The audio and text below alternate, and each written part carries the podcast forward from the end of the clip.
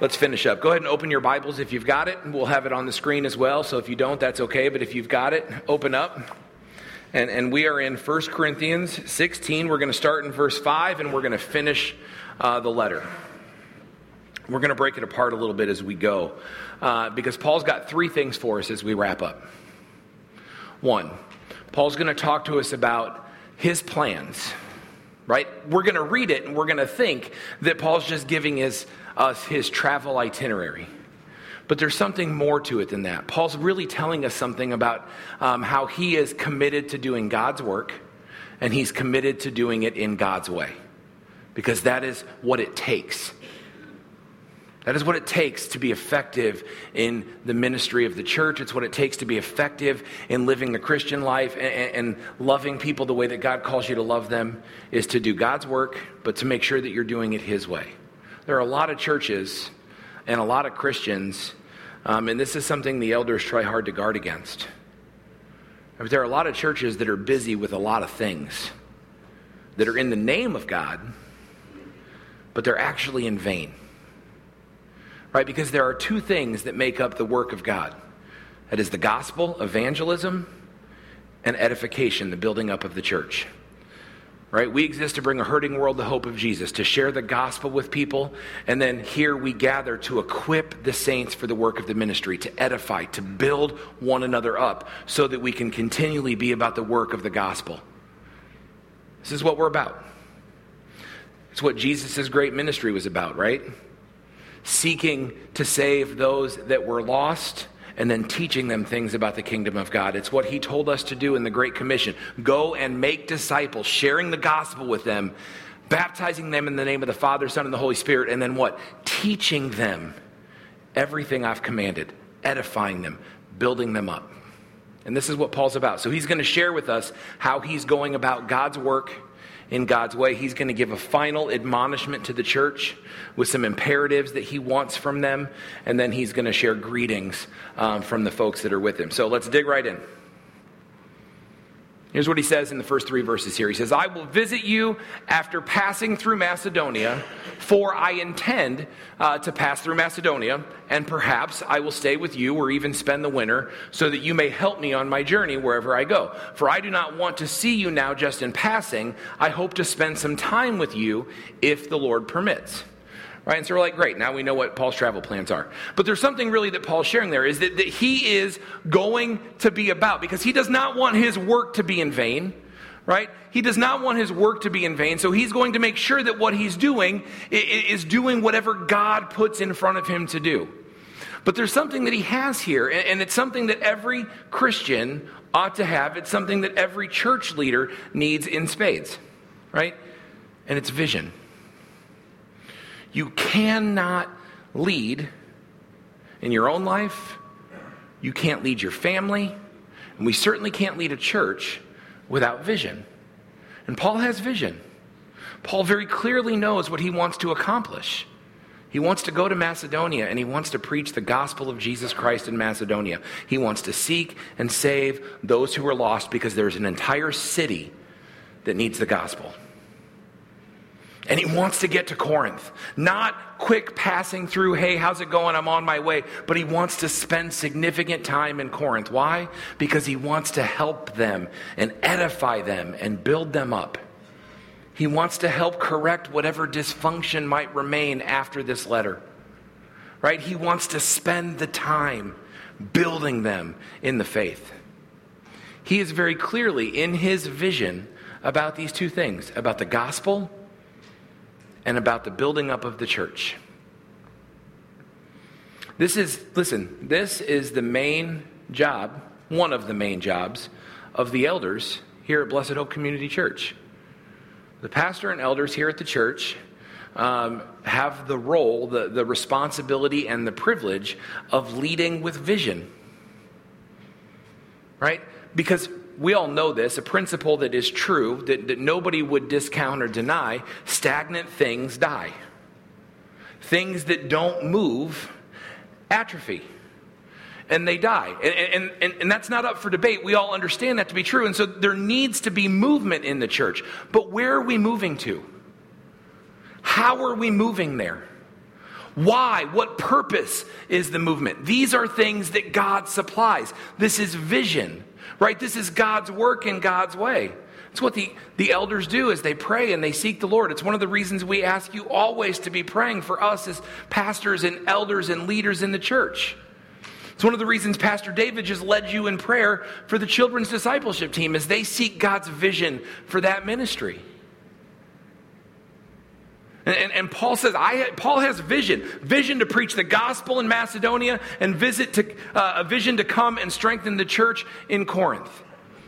And it might sound wishy washy, but, but here's what he's saying. He's like, I have this vision, but I'm going to do it God's way. Right? So after I pass through Macedonia, Macedo- Macedonia? That is a place nobody wants to visit. Unless you're an accountant. But after I pass through Macedonia, right, perhaps I'll come to you. Maybe I'll even spend the winter if God permits. He's not being wishy washy. He's saying, This is my heart, right? And when God allows me, I'm going to be ready. And that's how vision works in your own life, right? You, you, you can't say to yourself, someday God is going to tell me to do something, then I'm going to get ready for it. That's not how it works right? But, but you have vision for what it is you want to accomplish for the Lord in your life. What do you want to accomplish for the Lord in your family? What is that going to look like? And then you prepare for it. I would venture to guess that God has great works for us as believers to do. And all too often, we are not ready to do them when the time comes because we just haven't prepared. William Carey, the great missionary, um, uh, if you don't know him, you can read about his life. But when he was a shoe cobbler in England, God gave him a vision for his life. Right? God gave him a passion for the lost, the spiritually lost and hurting, not there where he was only, but around the world. But he wasn't ready to go. So here's what he did he kept cobbling shoes. But he put a map of the world. And every day as he worked and cobbled, he prayed, he agonized, and he wept over the spiritual lostness of the people that God put on his heart to reach every day until God was finally ready for him and let him go. And he went and he preached the gospel and he paved the way for missionaries for centuries. Like this is this is the reality. Leaders must have vision. Paul leads with vision. He says like, "Look, look, I'm going to Macedonia because God has put it in my heart to be there and I will get there and I will preach the gospel there and I'm coming to you and I'm not just going to skirt through town. I'm going to come and I'm going to stop and I'm going to spend time with you as the Lord permits and I'm going to build you up." Because that's what we're about. We're about sharing the gospel and we're about building people up. And that's what God wants for your life too. He wants you to share the gospel and he wants you to work to help build up the church. He keeps going. He says, But right now, but right now I got to stay in Ephesus, at least until Pentecost, because a wide door for effective work has opened to me, and there are many adversaries. Here's what Paul's saying He's like, I want to get to Macedonia. That's on my heart to do. That's a vision I have. I want to come and see you and I want to build you up. That's a vision that I have, and it will happen. But right now, right? God is doing something here, and this is where I need to be, right? I, I got a vision for my life, but I'm I'm going to hold it loosely and I'm going to follow where God leads. This is core value number one for the church, by the way. Talked about core value number four last week. We aren't containers of the gospel uh, of God's grace, but we're conduits of it. It flows through us. Core value number one just says, man, we are running to keep up with Jesus. We're following Jesus no matter what. Core value 5 says we will not get in Jesus' way. Paul says, Man, I want to go to Macedonia. I want to come see you in Corinth. But right now, God is doing a thing here in Ephesus, and this is where I need to be because I have got to keep up with him. Right? And, and I've got to not be in his way. Right? Henry Blackaby says it this way in his, in his book, Experiencing God. He says, if you want to know, right, what it is that God's calling you to do, and, and you don't have an idea, right? You're like, what is it that God wants me to do? What's His will for my life? Start here.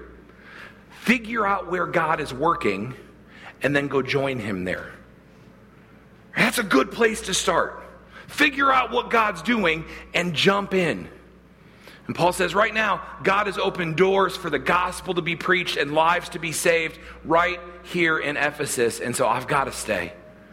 I've got to stay to preach the gospel. I've got to stay to build up the church because there are many adversaries. Listen, many adversaries here is an indicator that Paul is right where he needs to be. Don't ever assume that pressure and tension and hardship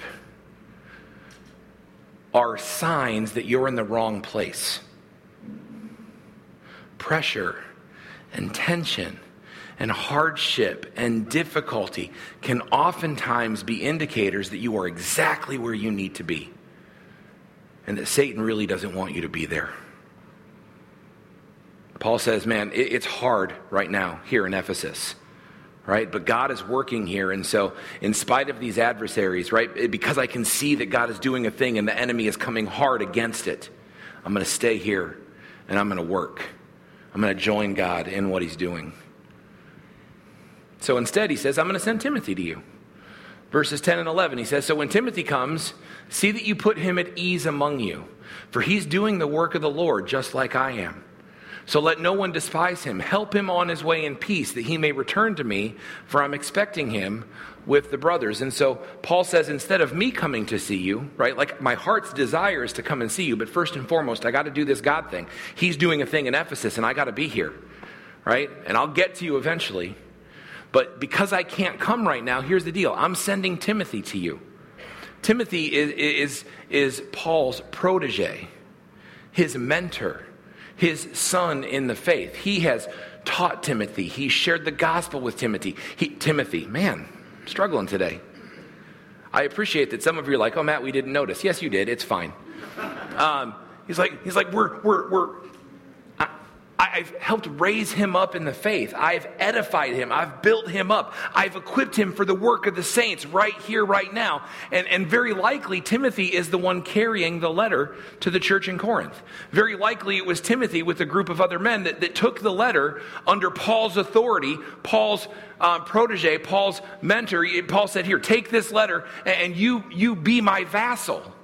So he took the letter and he gave it to the leadership in Corinth right? And as they're reading the letter, Paul says, I wanted to come to you. I couldn't come to you. I sent Timothy. Treat him well, put him at ease, be Christian and kind to him.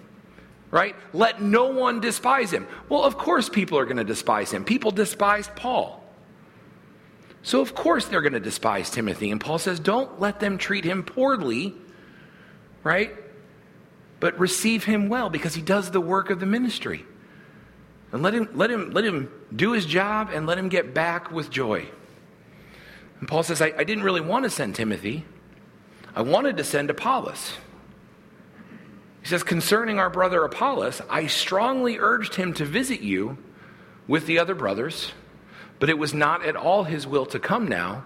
He'll come later when he has the opportunity. Remember, Apollos was the second pastor of the church in Corinth. Paul came, uh, and there was no church. And Paul came and he preached the good news, and he stayed there for several years, preaching the good news, building the church. And when Paul left to continue his missionary journey, Apollos came under the tutelage of Priscilla and Aquila. He came and, and, and he pastored the church in Paul's absence. And he's since moved on. Right? And so Paul says, You need help. I can't come to you because I'm in Ephesus where God is working, right? And so I told Apollos, Apollos, you should go to Corinth. But Apollos said, no, bro, I can't. I don't know if he said it that way, but he was like, he's like, I'm not about that right now. I got other work to do. And he, I'll go to them when I can. So Paul sends Timothy instead. Now, now here, here's the thing about it, right? You're like, man, why is Apollos not doing what Paul told him to do? Well, listen, just because Paul has a vision for something doesn't mean that Apollos has to share it. It's not how it works. Just because I think Pastor David ought to do something doesn't mean Pastor David will also agree that he needs to do that. God might be giving him something different. This is why we don't let one person lead the church. I mean, quite frankly, this is why we don't have a pastor led church. Because listen, I got crazy visions. I mean, you don't even want to know. I mean, God bless the staff of the church because they have to hear all about him sometimes. And they're very gracious and kind, right? But just because I have a vision for the church does not mean that it's something that Blessed Hope Community Church needs to be about right now. Right? This is why we lead as a plurality of elders. Right? Because as God moves in us and we come together with a unified vision for the church, that's the direction we go. That's what we do. That's where we walk. Right? Apollos isn't being disobedient to Paul right? Just like God has shown Paul he needs to stay in Ephesus, he very clearly was showing Apollos something else that he needed to do. Paul's not correcting him. He's just saying, look, my first choice was to come see you. I couldn't. I had to stay in Ephesus. My second choice was to send Apollos. God has him doing something else. He'll come to you when he can. So I'm sending Timothy. Treat him well. He says, I'm doing God's work and we're going to do it God's way.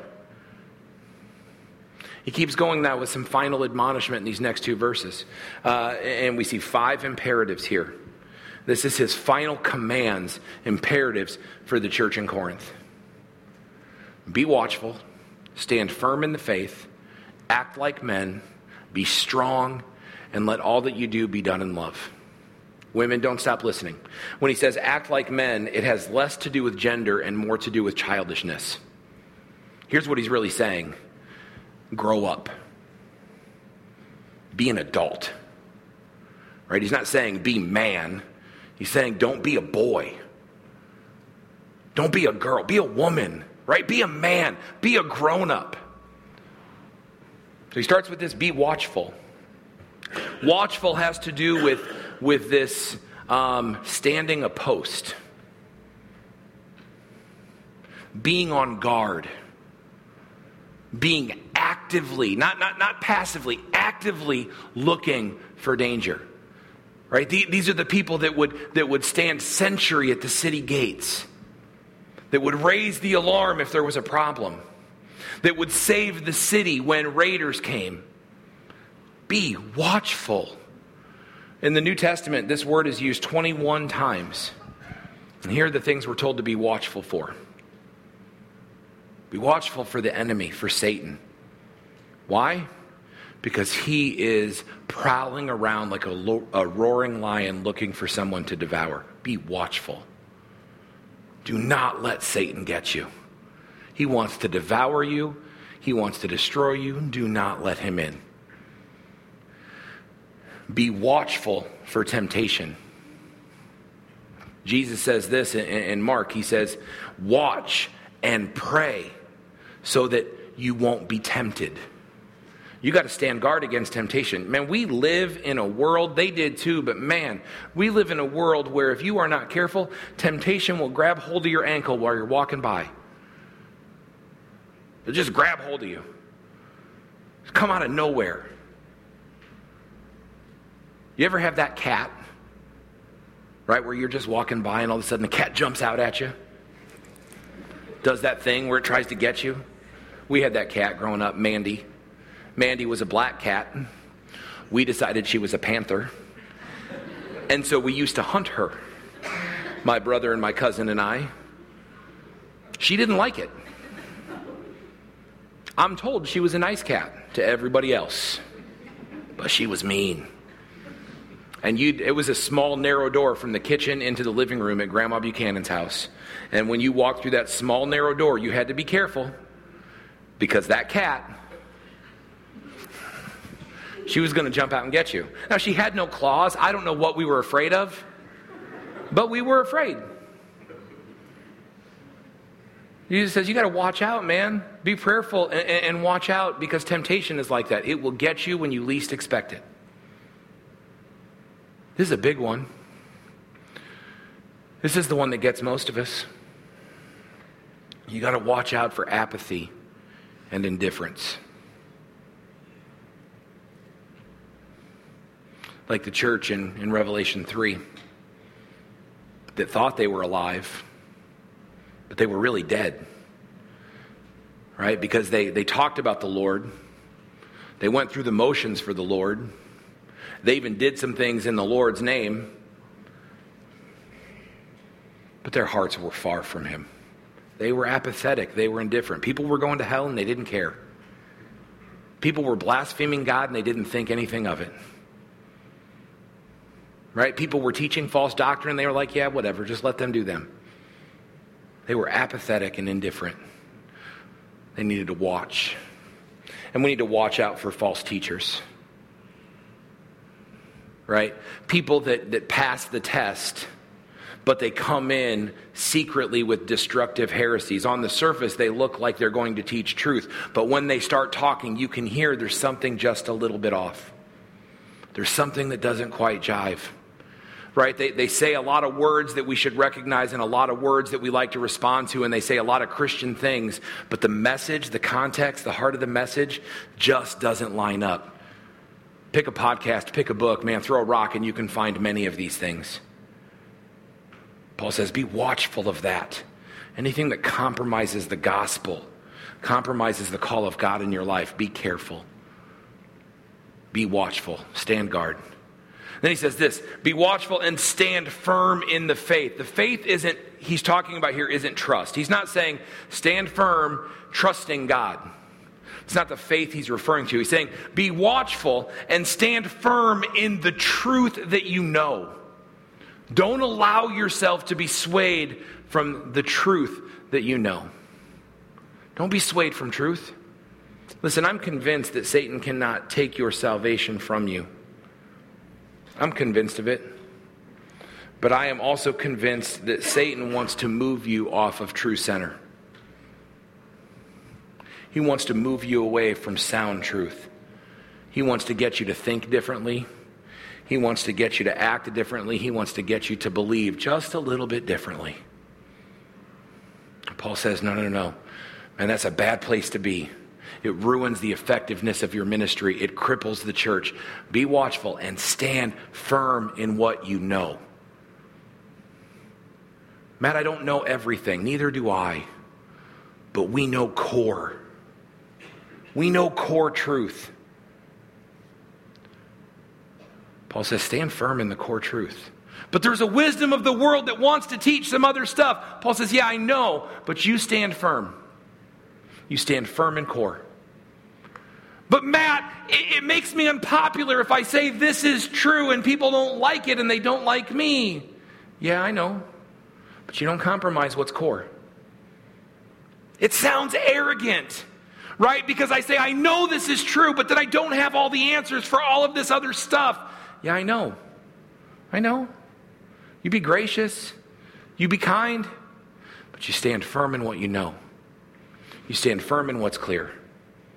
It says, You be watchful, stand firm in the faith, be a grown up, act like men, act like women, put childish things behind you, be done with milk and eat meat.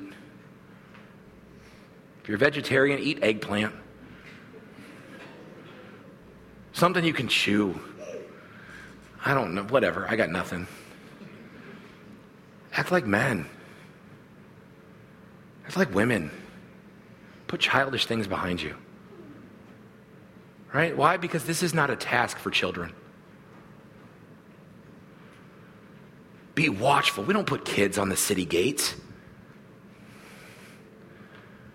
Right? We don't ask children to fight our theological battles.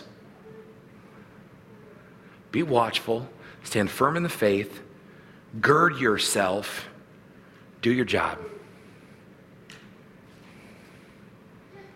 Be strong because it is not going to be easy. This is how Paul wraps up this letter, right? He is encouraged, he is loved, he is admonished, he is taught, he has been patient, he has been harsh when necessary. He has done everything he needs to do to get them to this point. He says, Now, after all of that said and done, here's my last call for you be watchful, stand firm. Act your age, and you be strong because this is going to be hard. You know what's easy? Slipping into bad doctrine and bad Christianity is easy. Paul's been gone for five years, and things went so bad that he had to write this letter to say, Whoa, it's easy to slip.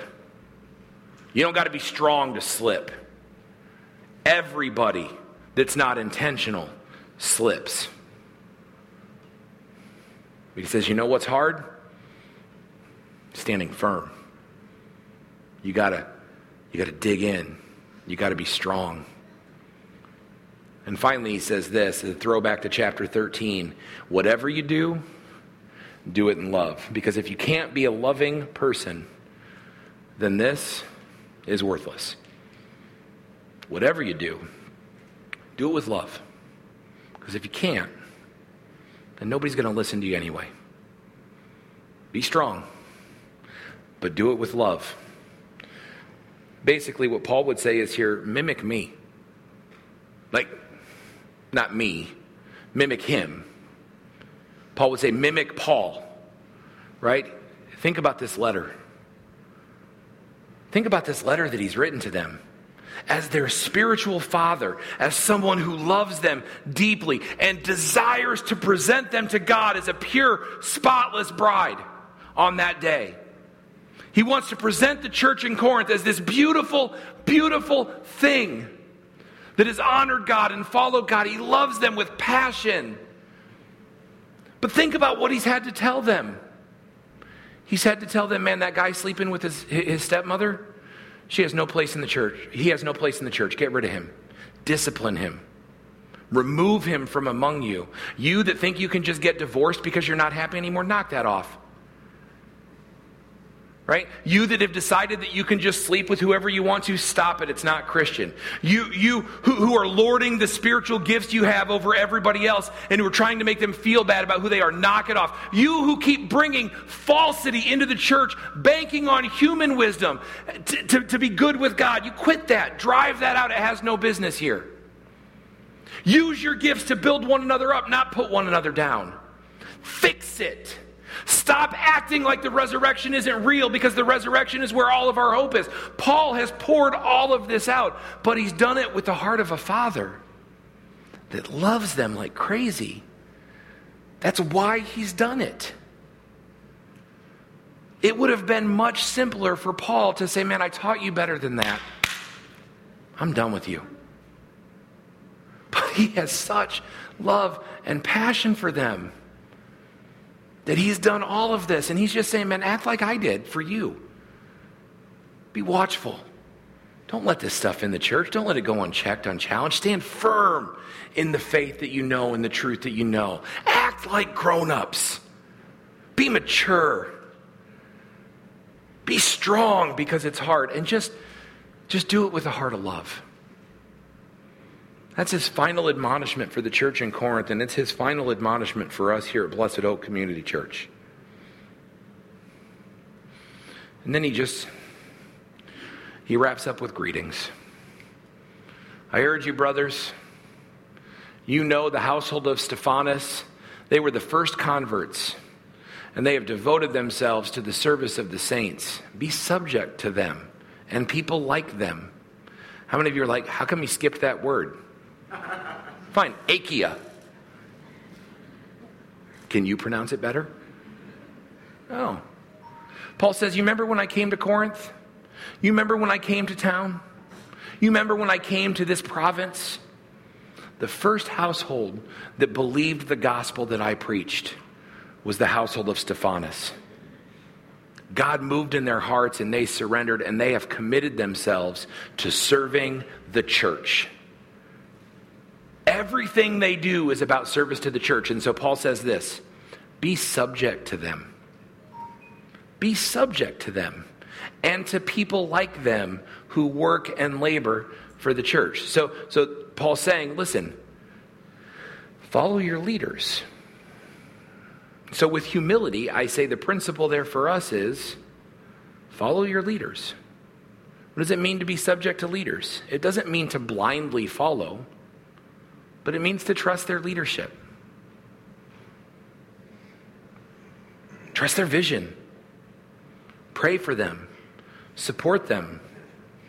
When they come with um, gentle, loving confrontation, submit to it. Right? When they challenge thinking, engage. Paul says, submit to them. Right? You, and he's like, you know them. It'd be like me saying here about like, um, you know, some, some of the, some of the uh, um, OGs of Blessed Hope, right? Um, currently, we have one serving on the elder board. I'm like, you guys know Kevin, right? Kevin, Kevin was there at the very beginning, right? He's still serving as an elder. Kevin was there at the very beginning. You know him. You know how he's poured out for the sake of the church. Man, come on, submit to him. Like, don't really? We're going to be like, oh man, I don't know what that guy's about. If you can't see me well enough, I'm rolling my eyes at you. Carrie felt it.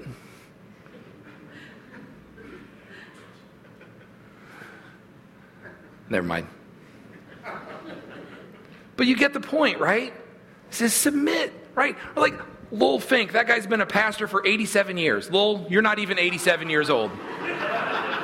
Lowell, how long have you been a pastor? About 40 years, 87, 40, it's all the same. Once you hit 30, it all just comes together. Right? Right? That guy's been a pastor for a really long time. We are blessed to have him serving with us as an elder. Submit to men like that. This is what he's saying. Right? Those that labor and work on behalf of the church, submit to those.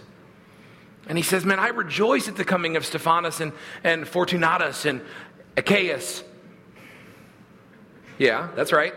Because they have made up for your absence, right? They came to see me and they refreshed my spirit as well as yours. Hey, you remember those people from the household of Chloe?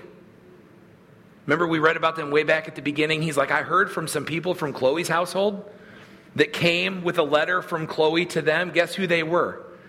Uh, we're going to bet they were Stephanas and Fortunatus and Achaicus, um, and, and, that they came. And, and he says, you couldn't come to me. The whole church couldn't pack up and come, but they came as representatives of you. And I rejoiced at their coming. A couple of principles from that, too, right? One, be somebody like that, that when they see you coming, they rejoice. Right? There, there's, there's two ways that can go. When they see you coming, they can rejoice, or when they see you coming, they can be like, all right, let me get ready. Right? Because one is going to be a refreshment to my soul and my spirit, and another is going to be a battle. It says, be somebody like that. Be somebody that, that's refreshing. He says, I rejoiced at their coming, and they refreshed my spirit. And then he says this give recognition to such people. Honor. Honor people that work hard for the Lord. Respect them right? Because what they do is valuable. And if it's in the name of the Lord and in the will of the Lord, it is not in vain. It says the churches of Asia send you greetings. That's where he is now, right? Remember, he's writing the letter to Corinth from Ephesus. That's where he's staying and working, right? Because God has opened a great door for him and the adversaries are many. That's where he is. He's going to stay till at least Pentecost, right? He says, but, but as I write you these letters, I'm not in isolation, right? As I write you this letter, it's not just me, but all of the churches that are here with me, all of the believers, all of the brothers and sisters that are here with me, they send you their greetings as well. Aquila and Priscilla, especially together with the church in their house, send you hearty greetings in the Lord. All of the brothers send you greetings. You're not alone. Paul says it's not just me praying for you, loving you, desiring that you walk strongly in the faith. It's all of us. We're all together in this. Greet one another with a holy kiss. Can I tell you that when worship was over and Pastor David was up here praying and it was, it was my turn to come up, that I thought to myself, just for kicks, I was going to greet him with a holy kiss. And then I thought, how quickly could I get fired? so instead, I thought I would just tell you about my thought. Here's the deal this is just a fancy way, right? That they did that, kisses on the cheek, right? We don't do that, right? What we do, um, we we maybe give hugs, like we give handshakes, um, fist bumps, and I don't know, do we wave at each other from six feet apart in today's culture? Like, whatever it might be. But basically, this is just his way of saying, look, man, they care about you, they love you, they send you their greetings. They're, they're behind me as I tell you these things. They're this whole cloud of witnesses that is with me, right? Hey, they said um, to say hi to you. Give each other a hug from them. Right? You ever tell you ever tell somebody that like they're going to visit somebody, you're like, oh, give them a hug for me. That's what this means. Just give them a hug for me. Give them a holy kiss. On the cheek, not the lips. If you ever listen to our podcast, you'll know that Troy Fincher was a guy that, that man, he was, he was one of my first mentors as an adult in the faith. And, and, and he, you know, he was a kisser. Uh, Troy's 70 years old. I'm 30, right? I'm trying to figure all of this out. And, and, and, he's like, man, I'll take you under my wing. I'll teach you some things. He taught me what accountability looked like, what commitment looked like, and, and what kissing a 70 year old was like. Except he didn't understand Greek. So he didn't know holy kiss should be on the cheek. That guy was a lip kisser. But I love that dude. I wouldn't. I, I didn't shy away from a kiss from Troy Fincher. We talked about that at podcast once, and those guys thought it was weird. Paul finishes with these last verses. He says, Look, this time it's me. I'm writing this in my own hand. What's happened for most of this letter is Paul has dictated it to somebody, probably Timothy, but it could have been anybody. So he's been dictating it, somebody else has been writing it. But when he gets to the very end, he takes over the pen and the quill and the ink and he, and he writes it in his own hand. He says, Look, this is Paul. Maybe it's verification, maybe it's seriousness. I don't know. He says, This is Paul. I'm writing this greeting to you in my own hand. If anyone has no love for the Lord, let him be accursed. Basically, Paul's saying here, uh, this last final thing, he's like, Look, nobody, if people in the church aren't about God, then they don't really need to be in the church. They can go, right? Because he's like, as you gather as the church, you're gathering about one thing the worship of God, the preaching of the gospel of Jesus Christ, and the building up of the church. And if they don't want part of that, don't placate them, let them go. Right? If somebody comes and says, man, it's too hard, make it softer. No, don't make it softer on their account, let them go. Somebody comes to you and says, You can't say this, say this instead. No, no, no, I'm standing firm in the faith. I'm going to I'm going to say what's true. Just let them go. It's another thing. You know, as leaders in the church, listen, people are going to go. We hate it when people go. But when it happens because we won't compromise, so be it right? Sometimes it happens for other reasons and it's heartbreaking. But when it happens because we won't compromise, we just chalk that up to let's act like men. Let's be strong and stand firm, right? And let's do it in love and then let the chips fall where they will. He says, um, The grace of the Lord Jesus be with you, my love with you all in Christ Jesus. Amen. Here's how he wraps it up. Paul says, I love you I've corrected you, I've encouraged you, I've taught you true things, I've reminded you true things, and here is my final prayer for you. The grace of God be with you. Paul says, I wish that you would understand the grace of God and that you would experience it every day. Because here's the grace of God the grace of God causes the creator and sustainer of the entire universe, to care enough about you that he sent his one and only Son, so that when you believe in him and submit to him, you will not die in your sin, you will not go to hell, but instead you will be resurrected and you will have eternal life. Paul's final prayer for them is I want you to know that grace. I want you to experience that grace in the depths of your heart. Church, have you screwed up? Yes, you've screwed up. Paul has told them all about how they've screwed up. But the grace of God is bigger than that. I want you to experience the grace of God. Right? I was, I was, I, do you know that um, I usually agree with Pastor David wholeheartedly? And when he's like, I'm the worst, like, No. But then he said, We're all the worst, so it was okay. There are too many times in my life when I major in sin. Like, can I be honest with you? I'm pretty good at it. But the grace of God is bigger than that. Jesus is better at saving. I, I, saw this on Facebook earlier this week, right? Jesus is better at saving me than I am at out sinning him. It just is what it is. And Paul says, I want you to know the grace of God. The grace of the Lord Jesus Christ be with you and my love be with you in Christ. And then he's done. And 26 weeks later, we have worked ourselves through uh, the letter uh, that Paul wrote to the church in Corinth. And I want to just end as simply as he does be strong, stand firm, watch, be mature. Do it out of love because it matters and it's worth it. And yes, you've screwed up, and yes, you've made mistakes, and yes, there has been difficulty, and yes, you may have walked away from the Lord, and yes, you may have rebelled in a, a million little ways and a few big ones. But the grace of God be with you. Because the grace of God is bigger than your mistakes. So let's confess our sins. Let's ask God for cleansing.